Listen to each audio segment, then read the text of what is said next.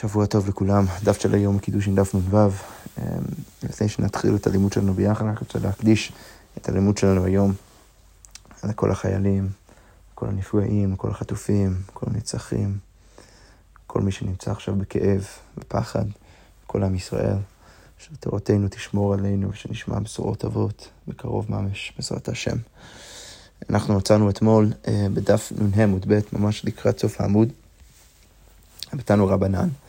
אה, אנחנו ממשיכים את הדיון שלנו אה, סביב אה, המחלוקת שעלתה במשנה בין רבי מאיר ורבי יהודה, סביב השאלה מה קורה כשבן אדם מנסה לקדש אישה במייסר שני, או שמנסה לקדש אישה בהקדש, שבזה ראינו מחלוקות בין רבי מאיר ורבי יהודה בשני מקרים האלו. ובינתיים אנחנו נתמקד כרגע בשיטתו של, של, של רבי יהודה בהקשר של מייסר שני. אז כמו אומר ככה, כתוב בברייתא, תנו רבנן, אין לוקחים בהמה במעות מייסר שני, אז בן אדם לא יכול לקחת בהמה במעות של מייסר שני. למה? כי, כי בעצם הבן אדם אמור לקחת את, ה, את, את הכספים, את, ה, את הכסף שיש בו את, ה, את הקדושה של מייסר שני, להביא את זה לירושלים. ולאכול, להשתמש בכסף הזה, לקנות אוכל, ולאכול את האוכל שם בקדושת מייסר בירושלים. עכשיו, אם הוא מחוץ לירושלים, הוא לא אמור להשתמש בכסף האלו כדי לקנות אה, בהמה. עכשיו, הברייתא אומרת, אם לקח בשוגג, אם בדיעבד הוא לקח בשוגג, אז יחזרו דמים למקומם, צריך להחזיר את הכסף. הקדושה בעצם נש... נשארת אצל המעות, וצריך להחזיר את המכר. המוכר את הבהמה צריך להחזיר את הכסף, והקונה צריך להחזיר את הבהמה, והכספים בעצם יחזרו חזרה לביילים הראשונים, ועדיין יש בהם את הקדושה, הוא צריך שוב ועדיין להביא אותם לירושלים. אם הוא עושה את זה במזיד, אז הברייתא כאן אומרת, תעלה ותאכל במקום. אז מה הוא אמור לעשות? אם הוא עשה את זה במזיד, אז הוא אמור עכשיו לקחת את, את, את הבהמה הזאת ולהביא את זה לירושלים ולהקריב את זה כקורבן בירושלים, אה, בירושלים בבית המקדש. עכשיו, למה שאנחנו נגיד דבר כזה? כי לפי איך שראינו את שיטתו, לפחות של רבי יהודה במשנה, אז יש בעצם כשבן אדם במזיד משתמש במייסר, בכסף של מייסר ומשהו אחר, אז הקדושה של המייסר מתחללת ועוברת לבהמה, ולכן לפי השיטה כאן של תנא קמא צריך להביא את הבהמה הזאת לירושלים, יש בה עכשיו את הקדושה של, אה, אה, של, של, של המייסר שני, וצריך לאכול את זה אה, בירושלים בקדושה. אוקיי, אבל על זה, על זה מגיב רבי יהודה ואומר, אמר רבי יהודה, במה דברים אמורים? במתכוון ולקח תחילה לשם שלמים. זה רק במקרה שהקונה ידע מלכתחילה שהוא רוצה לקנות את הבהמה כדי להביא את זה לירושלים בתור קורבן. אז באמת זה יעבוד, והמכר לא בוטל, וכפי שאמרנו, הקדושה עוברת לבהמה, הוא צריך להביא את הבהמה הזאת עכשיו לירושלים, וזה שוב מהדהד את שיטתו של רבי יהודה מהמשנה. אבל אם, אה, רבי יהודה כותב, אבל במתכוון להוציא מאות מעשר שני לחולין, אבל אם הוא רצה סתם לקנות את, ה, את, את הבהמה הזאת, אבל לא לקנות את הבהמה הזאת בתור קורבן, אלא סתם לאכול את זה בתור חולין, אז בין בשוגג בין מזין, מה רבי יהודה אומר? יחזרו דמים למקומם. עכשיו, לכאורה, החשש הוא שמה? שאם הוא קונה את הבהמה לחולין, הבעיה תהיה שהקדושה לא תעבור לבהמה, לפי איך שרבי יהודה עכשיו מסביר. רבי יהודה יגיד שהקדושה תעבור לבהמה רק במקרה שאתה רוצה ממש להביא את הבהמה לירושלים בתור קורבן, אבל אם אתה סתם רוצה לקנות בהמה ולהישאר בתוך התחום של החולין, אז הקדושה בעצם נשארת אצל המאוד ולא עוברת לבהמה. עכשיו, למה זה בעיה? כי המוכר את הבהמה לא יודע בהכרח שאתה לא עכשיו תביא את הבהמה לירושלים בתור קורבן, והוא יחשוב שכבר אין קדושה במעות, והוא ישתמש במעות איך שבא לו, אבל למרות שבעצם מצד אמת הדין, עדיין יש קדושה במעות, ולכן יש עם זה בעיה, ולכן רבי יהודה אומר שצריך לבטל את המכר. אז כמו אומרת, רגע, למה זה נכון? למה רבי יהודה מניח ש, ש, ש, שצריך לחשוש שהמוכר את הבהמה לא ידע שהוא צריך להביא את הכספים לירושלים. הרי מה ראינו במשנה? והעננצנן, רבי יהודה אומר במזיד קידש, הרי במשנה רבי יהודה אומר שכשבן אדם קידש אישה בכסף של מייסר שני, אז הוא באמת הצליח לקדש אותה. למה? לכאורה הגמרא מניחה שהסיבה שהוא הצליח לקדש זה בגלל שאין שום בעיה, האישה יודעת שהיא חייבת להביא את הכספים לירושלים ולהשתמש בכספים שם בתור, אה, בתור כספים של מייסר שני, ולכן הכל עובד. עכשיו, השאלה היא למה כאן אנחנו לא מניחים... אותו דבר לגבי המוכר. הגמרא אומרת, אמר רבי אלעזר, אישה יודעת שאין מעות מעשר שני מתחלין על ידה. אז אישה יודעת שמעות מעשר שני לא מתחללים על ידה, ולכן מה? ועולה ואוכלתו בירושלים, ולכן היא יודעת לעלות, ולכן שם אנחנו, אנחנו לא חוששים. אבל לגבי המקרה שלנו, לכאורה צריך לחשוש. עכשיו, עד כרגע, בינתיים, אנחנו עוד נפתור את זה בהמשך, בינתיים אנחנו, זה לא ברור עד הסוף מה החילוק המדויק בין האישה לבין המוכר. גם לכאורה היית יכול להגיד אותו דבר על המוכר. הקדושה לא עוברת מה, מהכספים אה, אל הבהמה, המוכר יודע את זה, ולכן למה, אה, אה, ולכן למה ש, ש, שהוא לא ידע להביא גם כן את הכספים לירושלים, ולכאורה צריך להגיב ולתרץ בינתיים בגמרא שהסיבה שיש לחלק זה בגלל שיש למוכר מה לסמוך. מה הוא חושב? הוא חושב שהבהמה שהוא הרגע מכר לך, אתה תיקח את הבהמה והקדושה בעצם מתחללת על הבהמה, ואתה תיקח, אתה, אתה תיקח את הבהמה לירושלים ותשתמש בזה. ולכן הוא חושב שכבר אין קדושה במעות. לעומת המקרה של האישה, שאין שום דבר שאליו הקדושה אמורה לעבור. ולכן האישה יודעת שהיא עדיין חייבת להביא את, ה, את, ה, את הכספים לירושלים ולהשתמש בהם שם. ולכן, במקרה של האישה אנחנו לא חושבים, לגבי המכר אנחנו אולי כן חוששים. אבל הגמרא אומרת, מה תקף לרבי ירמיה? ורבי ירמיה בא ומקשה ואומר, רגע, והרי בהמה טמאה, עבדים וקרקעות, שבשלושתם האדם יודע, האדם יודע שאין מעות מעשר שני מתחלן עליהם. בן אדם, וברור לו שהקדושה לא תעבור לבהמה טמאה, לעבדים ולקרקעות, ובכל זאת נן, בכל זאת כתוב במשנה מסכת מעשר שני, אין לוקחים בהמה טמאה, עבדים וקרקעות במעות מעשר שני, אפילו בירושלים. אתה לא אמור לעשות את המכר הזה, אתה לא אמור לקחת את הדברים האלו עם הכסף של מעשר שני, ואם לקח, יאכל כנגדן. מה הכוונה יאכל כנגדן? אם הבן אדם באמת השתמש בכסף מהאיש השני שלו לקחת שלושת, אחד משלושת הדברים האלו, בהמה טמאה, עבדים וקרקעות, אז מה הוא צריך לעשות? הוא צריך להקדיש עוד מטבעות וכספים ולהגיד שהקדושה של המייסר שני שנמצאת עכשיו במטבעות שהוא השתמש בהם כדי לקנות את הבהמה הזאת, או את, ה, או את העבד, או את הקרקע, היא, הקדושה הזו בכל מקום שהיא, היא מחוללת על הכסף שהוא עכשיו מפריש, והוא צריך עדיין להשתמש בכספים האלו, אה, לקנות אוכל ולאכול את זה בקדושת מייסר בירושלים. עכשיו, מה אנחנו אה, אה, רואים מכאן? שלמרות שוודאי שהמוכר יודע שה, שהכסף לא עבר לבהמת טמאה לעבדים ולקרקע, אז, אז הוא ודאי יודע שהקדושה עדיין במעות. עדיין אנחנו קונסים ואומרים שהקונה צריך להפריש עוד מעות, ואנחנו לא סתם אה, סומכים על כך שהמוכר יודע שהוא צריך עכשיו להשתמש בכספים האלה בקדושת, אה, בקדושה. הרי למרות שהוא יודע, אנחנו לא סומכים על זה, אז למה לגבי האישה אנחנו כן סומכים? אז כמו אומרת, אלא מה צריך להגיד? אלא הכה באישה חבירה, אז כאילו צריך להגיד שלא רק מדובר על אישה סתם, מדובר על אישה בקיאה. שהיא בקיאה, היא אשת חבר, היא חברה בעצמה, היא יודעת בדיוק מה שצריך לעשות. אצל סתם בן אדם צריך לחלק ולהגיד שאי אפשר לסמוך על זה, אבל לגבי אישה, אה, אישה חברה, אז באמת אפשר לסמוך, ולכן, כמו אומרת, אלא הכה באישה חברה עסקינא, דידה היא יודעת, ולכן שם אפשר לסמוך, אבל אין חינם שבדרך כלל אי אפשר לסמוך. אוקיי, אבל בכל מקרה, על הדרך, מה אנחנו ראינו? אנחנו ראינו שלעומת הברייתא שציטטנו בתחילת הדף, במשנה שציטטנו עכשיו, אמרנו שאם לקח, הגמרא אומרת, אמר הגמרא, אם לקח יאכל כנגדן.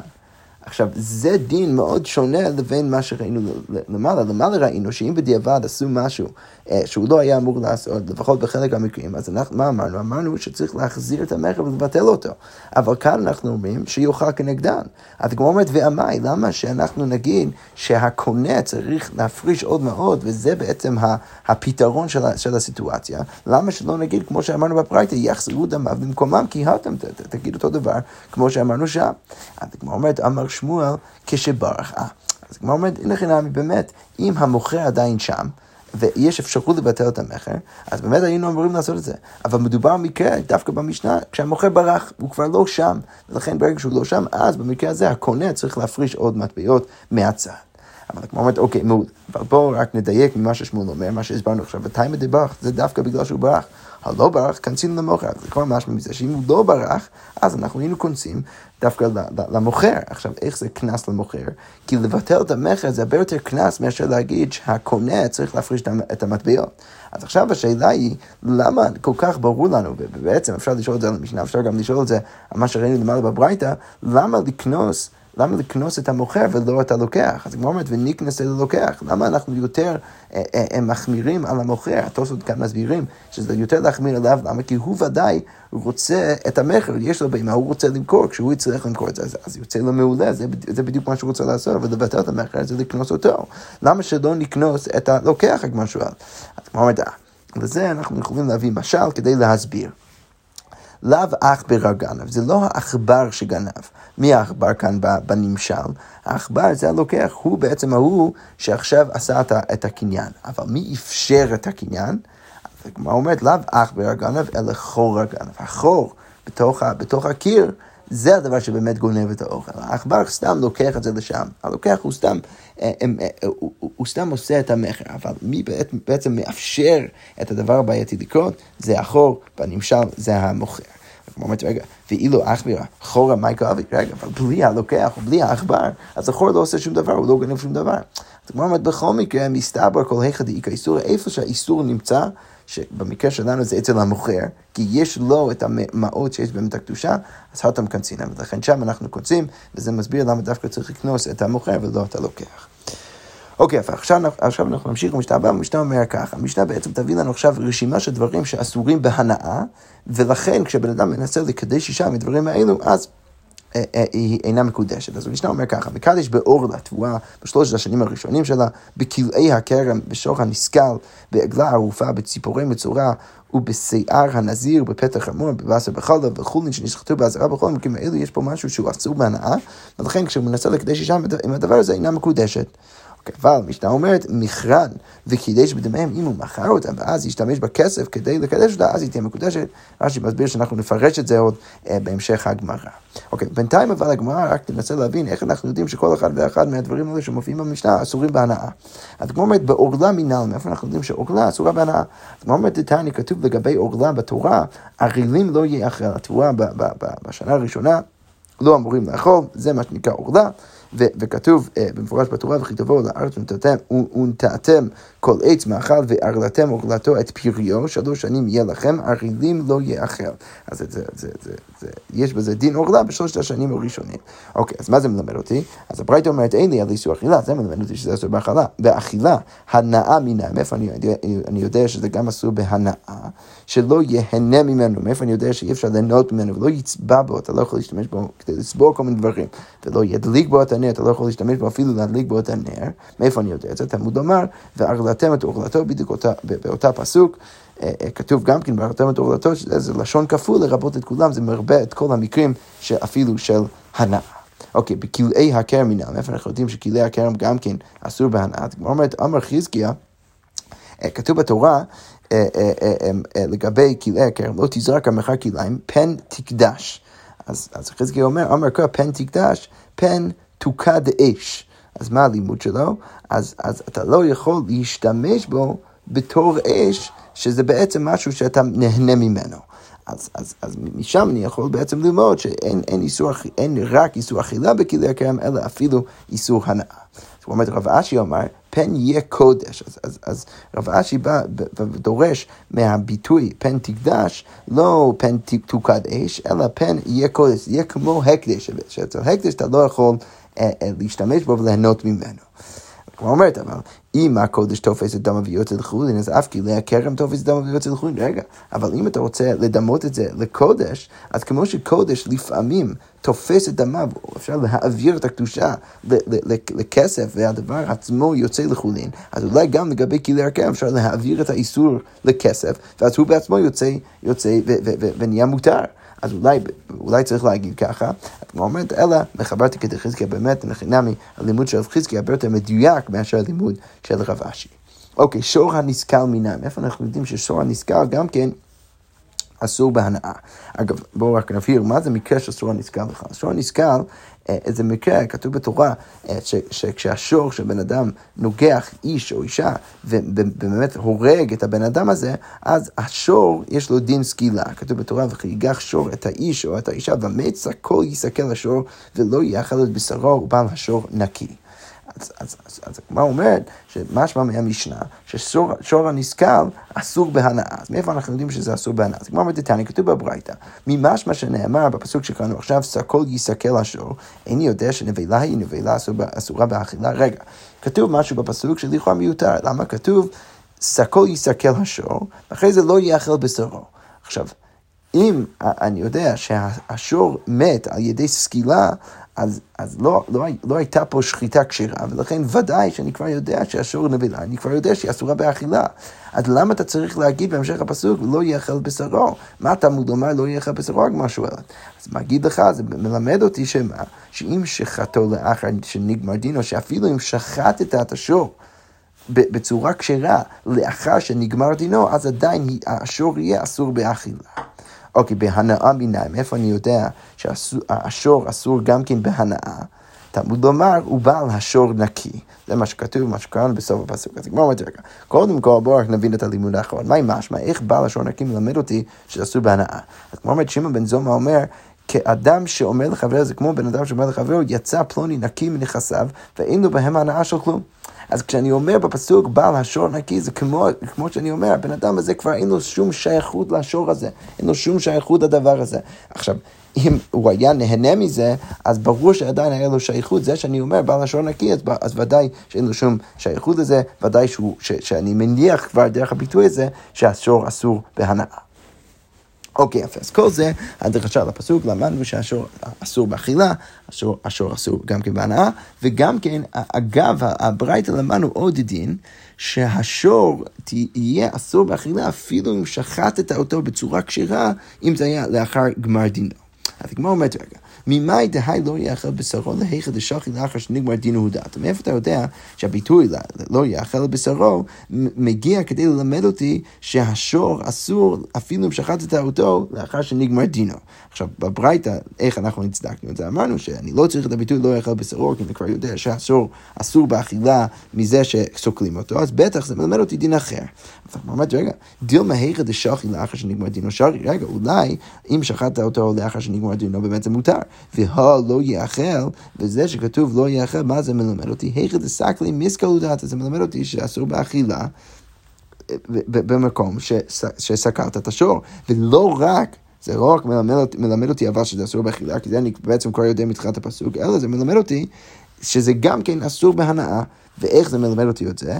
וכדרבי אבאו אמר רבי אלעזר, כמו הממר של רבי אבאו בשם רבי אלעזר, שמה רבי אבאו אמר? דאמר רבי אבאו אמר רבי אלעזר, כל מקום שנאמר לו יאכל, לא תאכל, לא תאכלו, אחד איסור אכילה, אחד איסור הנאה.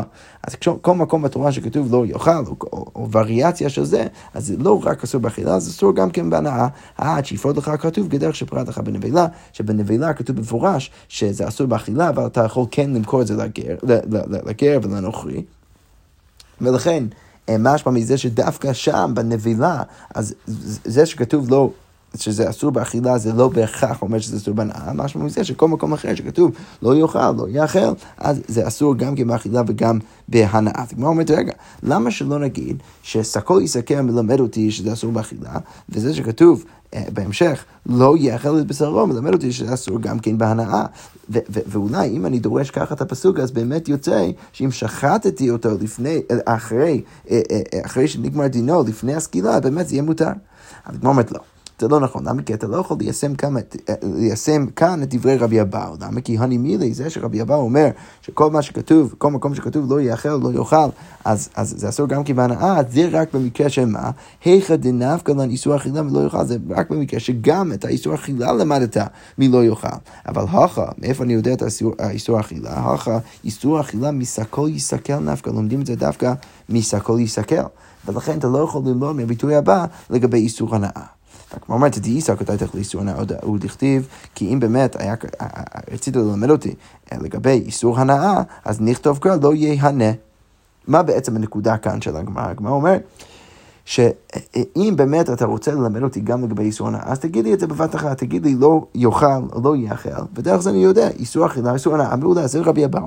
אבל כשהפסוק בכלל מלמד אותי על איסור אכילה דרך זה הכל יסכל, אז, אז בטח הביטוי השני שאמור ללמד אותי רק על איסור הנאה, לא אמור להגיד לא יאכל, אמור להגיד לא יהנה. כי אני כבר יודע לגבי איסור אכילה, אז, אז בטח צריך להיות, אם באמת זה מה שרצית ללמד אותי, צריך, צריך להיות לא יהנה. עכשיו, זה זה לא כתוב ככה, אז בטח זה לא מלמד אותי לגבי איסור הנאה, אלא זה מלמד אותי שבאמת אם שחטתי אותו לפני, אה, אה, אחרי גמר דינו, אז באמת זה אסור, אה, זה גם במקרה הזה זה יהיה אסור. אינמי, עוד אפשר, אפשרות לתרץ, לא יאכל, את, לא יאכל, נכנם באמת, מלא יאכל אולי באמת הייתי, הייתי כן יכול ללמוד שזה אסור בהנאה, אבל את בשרו למה לי? למה אני צריך בכל זאת את הביטוי את בשרו בהמשך? אף אגב, דשכתי כן בשר אסור, בטח זה מלמד אותי שאפילו אם שחטתי אותו כמו שאני בדרך כלל שוחט בשר, אז עדיין יהיה אסור, אפילו אם שחטתי את זה אה, אה, כדת וכדין. אוקיי, אבל לפי התירוץ השני, מה אבל משמע? שהגמרא בעצם מודה ואומרת שבאמת מהביטוי לא יאכל, הייתי יכול ללמוד את הדין, שזה אסור גם כבהנאה. עכשיו, יש בעיה אחת עם זה, שראינו בהמשך הברייתא, שאמרנו שזה נלמד מהביטוי בעל לשון נקי. אבל אם אני כבר יודע את זה מתחילת הפסוק, אז למה אני צריך בעל לשון נקי? אז כמו אומרת, מה תקבלה מזוטרא ואימא הנימילי היכא דבדק, אה, סליחה. אני טעיתי, אנחנו נגיד לזה עוד שנייה. אבל בינתיים מרזוטה מקשה עם קושה אחרת. אז מה תקבלה מרזוטה? מרזוטה בא ומקשה ואומר, ואימא אני מילי איך דבדק צור ושחט בה. דמחזיק הסקילה. אולי באמת המקרה ששחטת את השור אחרי גמר הדין, אבל שחטת את זה כדת וכדין, זה רק יהיה במקרה ששחטת את השור עם צור, עם, עם אבן ש, ש, שבדקת ושחטת בו את השור. כי אז מה? דמחזיק סקילה, שזה באמת נראה כמו סקילה. אבל שחטתי בסכין, לא, אבל אולי באמת אם שחטת בסכין, אז זה אמור להיות כשר. אז הגמרא אומרת לא. לזה יש שני תירוצים. רגע, מיד, קודם כל, מידי סכין באורייתא כתיב, האם סכין כתוב בתורה שצריך לשחוט דווקא מסכין? לא, לא כתוב בתורה ככה, אין שום חילוק בין סכין לבין אבן. לכן ברור שאם שחט את זה בצורה כשרה, אז למרות ששחט את זה בצורה כשרה, אפילו עם סכין, זה עדיין יהיה אסור, כי אין שום חילוק בין שני הדברים. ועוד תניא גם כתוב בברייתא, בכל שוחטין אתה יכול לשחוט עם כל דבר, בין בצור, בין בזכוכית, בין בקרומית של קנה, לא משנה מה, כל עוד עשית את העבודה, עשית, עשית את העבודה, וזה הכל מעולה בדרך כלל. אבל, אבל זה גם מעיד על כך שאי אפשר לחלק בין סוגי הש, השחיטה, ולכן בין אם שחטת את זה ככה או שחטת את זה ככה, אנחנו לומדים מהפסוק שבכל מקרה השור יהיה אסור. אוקיי, יפה. אבל מה שהסברתי לפני רגע, אה, אה, אה, לכאורה יוצא מהתירוץ השני לפחות, שבאמת אנחנו כבר יודעים מהביטוי לא יאכל. שהשור אסורה, אסור בהנאה, אז למה אני צריך בעל השור נקי? שזה הביטוי שהשתמשתי בו בברייתא כדי ללמוד את הדין של הנאה. אז כמו אומרת, השל נפקא לן איסור אכילה ואיסור הנאות רבי מי לא יאכל, היי בעל לשון נקי למעטה, אז למה אני צריך את זה? אז כמו אומרת להנאת אור זה מלמד אותי שגם האור של הבשר, של השור, גם כן אסור בהנאה.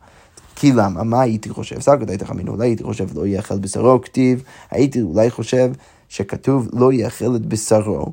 ולכן מה הייתי אולי מניח? בשרו אסור, אסור ואורו מותר, הייתי אולי מניח שדווקא הבשר אסור, אבל האור מותר. ולכן אני צריך עוד ביטוי ללמד אותי שגם, שגם האור אסור. אמרת רגע, ולהני תנאי דמפקי להי בעל לשון נקי לחצי כופר, ולדמי ולדות, הנעת אורו מנהלו. עכשיו לא ניכנס לכל סוגיה, אבל יש תנאים אחרים שמשתמשים בביטוי בעל לשון נקי לכל מיני דינים אחרים, לחצי כופר, דמי ולדות, שוב, לא ניכנס אה, לכל הדינים, אבל הם משתמשים בביטוי הזה כדי ללמד כל מיני דינים אחרים. אז אם הם משתמשים בביטוי הזה, וכל מיני דינים אחרים, אז הנעת אורו מנהלו, אז איפה הם ידעו שהנעת אורו גם כן אסור.